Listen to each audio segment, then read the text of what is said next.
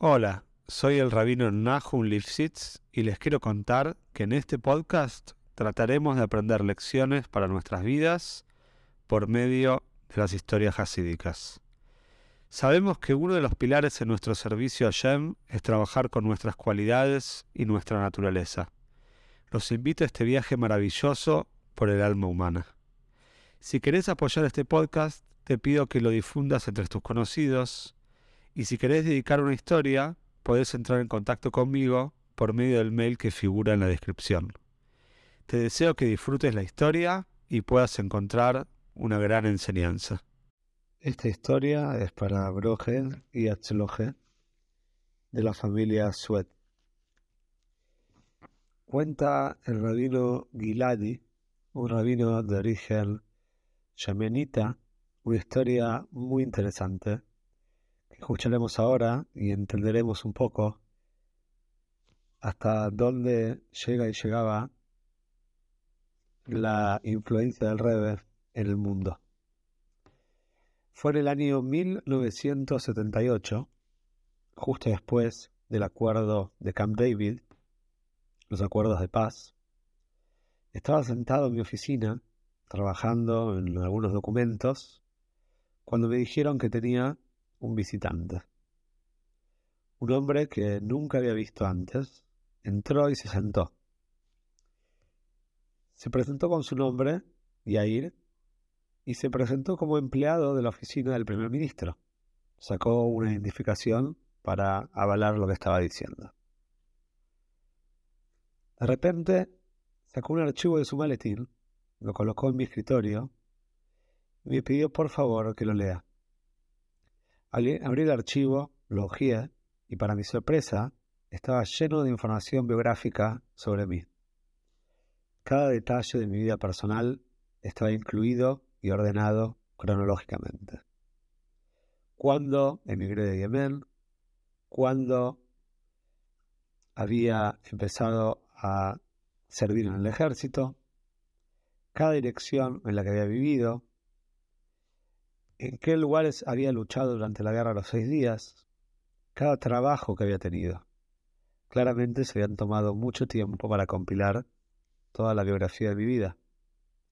Entonces me di cuenta que este no era solo un empleado de la oficina del primer ministro, sino que era un miembro del Mossad que técnicamente estaba bajo la jurisdicción del primer ministro. Cerré el archivo lo miré y le pregunté qué quería de mí. El hombre permaneció en silencio durante un minuto, como si estuviera pensando perfectamente las palabras que va a decir. Y luego me hizo una pregunta. ¿Es cierto que vas a ver al Lubavitch Rebbe en dos semanas? Le dije que sí, todavía imaginando hacia dónde podía dirigirse la conversación. Esta es la razón por la que he venido a verte, declaró mi visitante. Estoy acá en nombre del primer ministro, Menachem Begin. Seguramente sabes que todavía existe una gran comunidad judía en Yemen. A lo largo de los años, el Estado de Israel ha intentado restablecer el contacto con esta comunidad, pero sin éxito. El gobierno yemenita ha bloqueado todos los intentos de comunicación. El hombre se inclinó hacia adelante con atención. Pensamos que debido al aislamiento de esa comunidad, sería una buena idea si se permitiera que un puñado de estudiantes saliera de Yemen para estudiar el judaísmo en otro país. Cuando regresen a casa, podrían servir como rabinos y morim. El problema, continuó el hombre, era la falta de lazos formales entre Israel y Yemen. Llegamos a la conclusión, dijo, de que para que el plan funcione, debe ser propuesto inicialmente por un líder espiritual judío de los Estados Unidos. Y el más adecuado para este trabajo es el Lubavitch Rebbe. Por lo tanto, te pido que le transmitas al Rebbe nuestra solicitud. Lo miré perplejo. Los Hasidim habían durante mucho tiempo conjeturado sobre una posible relación entre el Rebbe y el Mossad. nada podría impedirles al Mossad recoger un teléfono y hablar con el Rebe. Todo esto parecía muy sospechoso. Bueno, le dije, ¿cómo encajo yo en todo esto? ¿Por qué el Mossad me necesitaría como intermediario? Seguramente hay formas más directas de pedirle al Rebe. Ya lo intentamos, respondió Yair. Varias veces. Reveló nombres de personas importantes que se habían acercado al Rebe.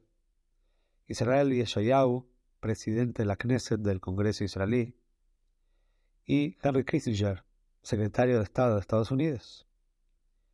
Mi misterioso visitante dejó espacio para la duda sobre si se refería a sacar a los chicos de Yemen o establecer contacto con el Rebe. Así que continué protestando, pero ¿qué tiene que ver todo esto conmigo? ¿Realmente crees que tengo algún tipo de influencia sobre el Rebe? Si estos hombres tan importantes que mencionaste no pudieron hacerlo, ¿por qué crees que yo podría?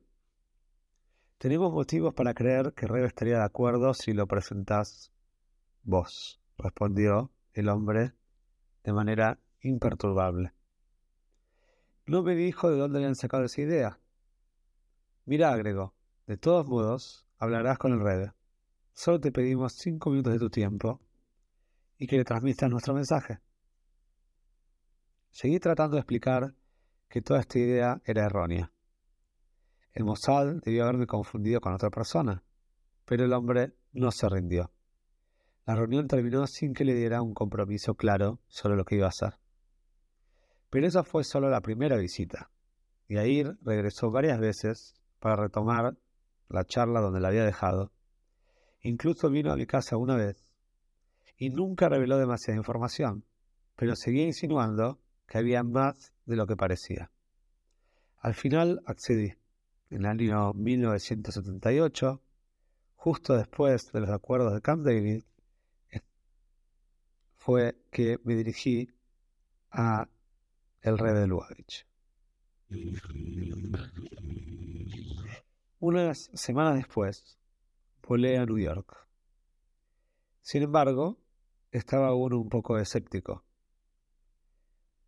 Moche Chávez, Shabbat por la, cuando ya había tenido Shabbat, la noche anterior a mi ejidus, una audiencia privada con el Rebbe, finalmente decidí mencionarlo de manera muy general el tema al secretario del Rebbe, el rabino Jaime Mordechai Jodako, y pedirle consejo. Al hablar con él, evité dar demasiados detalles. Simplemente dije que el Mossad me había contactado para entregar un mensaje al Rebbe. El rabino Jodakov escuchó con atención y su respuesta fue bastante interesante. Estoy seguro de que ellos saben cómo contactar al revés sin ti. ¿Por qué te eligieron a vos para actuar como intermediario? Les hice la misma pregunta, pero nunca obtuve una respuesta satisfactoria, le dije al rabino Jodakov. Al final, el secretario no me dijo que sí o que no. Unos minutos antes de elegidos, decidí mencionarlo brevemente al final de mi carta. En el peor de los casos, el rey respondería de la misma manera que el rabino Jodako y me diría que Mossad conocería una forma más directa de contacto. Curiosamente, ese llaves anterior a mi ejidos, había habido un fabrek en la reunión jasídica durante el cual el rey había hablado vehementemente en contra de los acuerdos de paz de Camp David. Qué irónico, podía imaginar a la gente en la oficina del primer ministro contentos por el acuerdo de paz que ellos pensaban que estaban haciendo, pensando que el rey iba a ser un defensor de este acuerdo, y aquí el rey en New York lo había rechazado rotundamente. Entré a la oficina del rey con dos hojas de papel. La primera contenía mis preocupaciones personales y la segunda era el tema de la situación en Yemen. Esta fue la primera vez que abordaba un asunto comunitario con el Rebe, y fue extraño. Tan pronto como el Rebe leyó la nota, su actitud cambió por completo, se relajó en su silla y me dio una sonrisa alentadora. Esta persona con la que hablaste, dijo, ¿es confiable? ¿Puedes confiar en él? Le dije al Rebe que el hombre afirmaba ser un agente de alto rango del Mossad, el jefe del departamento que trataba con comunidades judías en tierras árabes. Por la reacción del Rebbe, pude ver que sabía a quién me refería y que este caballero, de hecho, era confiable. Luego el Rebe me preguntó, ¿podés contactarlas desde aquí sin llamar o escribir una carta? No sabía lo que el Rebe quería decir. Sin un teléfono o una carta, la única forma de contactarlos sería si me contactaran primero ellos a mí. Esperé a que Rebe continuara, ya que obviamente quería verificar algunos hechos más. Quiero saber dos cosas, comenzó el Rebe. En primer lugar, ¿permitiría el gobierno israelí que los chicos yemenitas estudien en una yeshiva estadounidense antes de ir a Israel? Y en segundo lugar, ¿estaría dispuesto el gobierno de Israel a eximir de servir en las fuerzas de defensa de Israel de manera voluntaria a estos chicos? Mi presentimiento había sido correcto todo el tiempo. La situación era mucho más complicada de lo que Yair había dejado en claro. Hasta donde yo le respondí, al Mossad no parece importarle si los estudiantes alguna vez van a Israel después de estudiar acá. El rey pareció satisfecho. Luego, para mi sorpresa, dijo, ya me contactaron al respecto. El Rebe mencionó al presidente de la Knesset, Yeshayahu, y al secretario de Estado de Estados Unidos, Kissinger. No había nada de qué hablar cuando se me acercaron, así que los rechacé. En ese momento, el clima en el mundo árabe no era propicio para tales asuntos. Ahora, sin embargo, la situación ha cambiado y se ha vuelto más abierta. Al menos hay una posibilidad de éxito. Entendí que Rebe se refería al Tratado de Paz, lo que presumiblemente, presumiblemente había reducido la hostilidad árabe. En el clima actual no era imposible abordar al gobierno yemenita con la solicitud. Es obvio, continuó el Rebe, que de todo lo posible para ayudar. Sabes que operan todo tipo de lugares remotos, incluso si solo viven allí dos o tres Yehudim. Cuanto más cuando está en juego una comunidad de miles. Sin duda haré todo lo que pueda. Le dije al Rebe que, según mi comprensión, el Mossad quería que hablara directamente con el imán la figura religiosa principal de Yemen. El rey respondió con aproximadamente estas palabras. Haré todo lo que pueda, mi honor no es importante. El rey sabía que los intereses de los israelíes tendrían a inclinarse, a inclinarse hacia lo secular. Sin embargo, si había incluso la más mínima posibilidad de un beneficio espiritual, haría lo que fuera necesario. Rey reiteró su disposición a involucrarse. Incluso si necesito la ayuda del presidente estadounidense, encontraré la manera de obtenerla, dijo rey. Al final del Ejidus, el rey me pidió que lo mantuviera informado. La próxima vez que te contacten, quiero saber todos los detalles. Pero recuerda, advirtió, no uses el teléfono ni comprometas nada por escrito. El rey estaba seguro de que encontraría algún otro método de comunicación con el Mossad. Luego me hizo varias preguntas más sobre la gente del Mossad que me había contactado y la relación con el primer ministro. En esos momentos, Yeshayahu, el presidente de la Knesset, estaba en el hospital en la ciudad de Jolón. Me sorprendió cuando el rey cambió repentinamente el tema y me preguntó si lo había ido a visitar antes de llegar a New York. La idea nunca se me había ocurrido. Sin embargo, el rey insistió en que fuera y le transmitiera mis saludos personales. Ahora le tocaba al rey estar sorprendido. Pero sabías que estaba enfermo y en el hospital. ¿Cómo no fuiste a visitarlo? Por supuesto, eso fue lo primero que hice cuando regresé a Israel.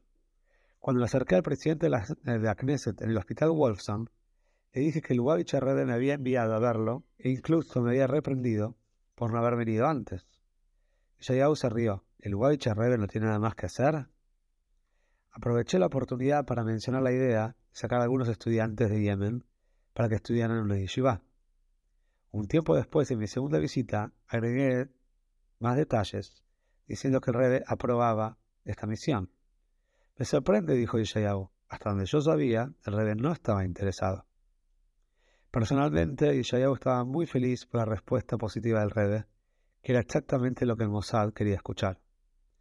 Hasta hoy nunca sabré por qué me eligieron a mí o por qué pensaron que yo, de todas las personas a disposición, podía cambiar la opinión del rey. Pero, por la providencia divina, la Protis está en el lugar correcto, en el momento correcto. Llamé a Yair con una respuesta para él. Se apresuró a mi casa, repetí toda la conversación con el rey estaba sorprendido pero feliz por la respuesta de Rebe y prometió transmitir la información al primer ministro. Varios días después regresó y me dijo que había discutido el asunto con el, con el primer ministro Begin. Me dijo que el primer ministro me agradecía mucho e incluso me dio el teléfono de su casa en caso de que alguna vez necesitara contactarlo. Sin entrar en demasiados detalles, puedo decirles que el Mossad estaba muy agradecido por la participación del Rebe.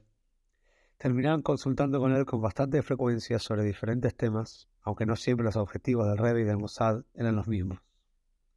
Cuando mencioné a Yair que el Rebe me había advertido que no usara el teléfono ni escribiera cartas, me dio una sonrisa misteriosa y simplemente dijo, el Rebe es un hombre muy sabio. Luego me preguntó si estaría dispuesto a hacer varias visitas más al Rebe, pero como estaba demasiado ocupado con mi trabajo, le di el nombre de un amigo, yemenita también, que vivía en los Estados Unidos y que sabía que estaría dispuesto y sería capaz de actuar como intermediario entre el Mossad y el Rebe. Realmente no sé qué sucedió detrás de escena. Cualquier negociación que se hizo continuó durante dos o tres años, y luego escuché que un grupo de cinco jóvenes yemenitas había sido autorizado a viajar a los Estados Unidos para estudiar Ishkait, judaísmo, y para poder regresar a Yemen y servir como líderes religiosos. Este tema no fue ampliamente cubierto por los medios de comunicación, solamente en algunas líneas en los diarios, pero me sentí aliviado cuando vi que todo este proyecto había sido exitoso. Cuando estos chicos, estos cinco estudiantes se fueron, fue el primer de, Yemen, fue el primer contacto entre el mundo judío y los Yudim de este país en décadas. Y Boru Hashem, las líneas de comunicación han crecido desde entonces y continuado.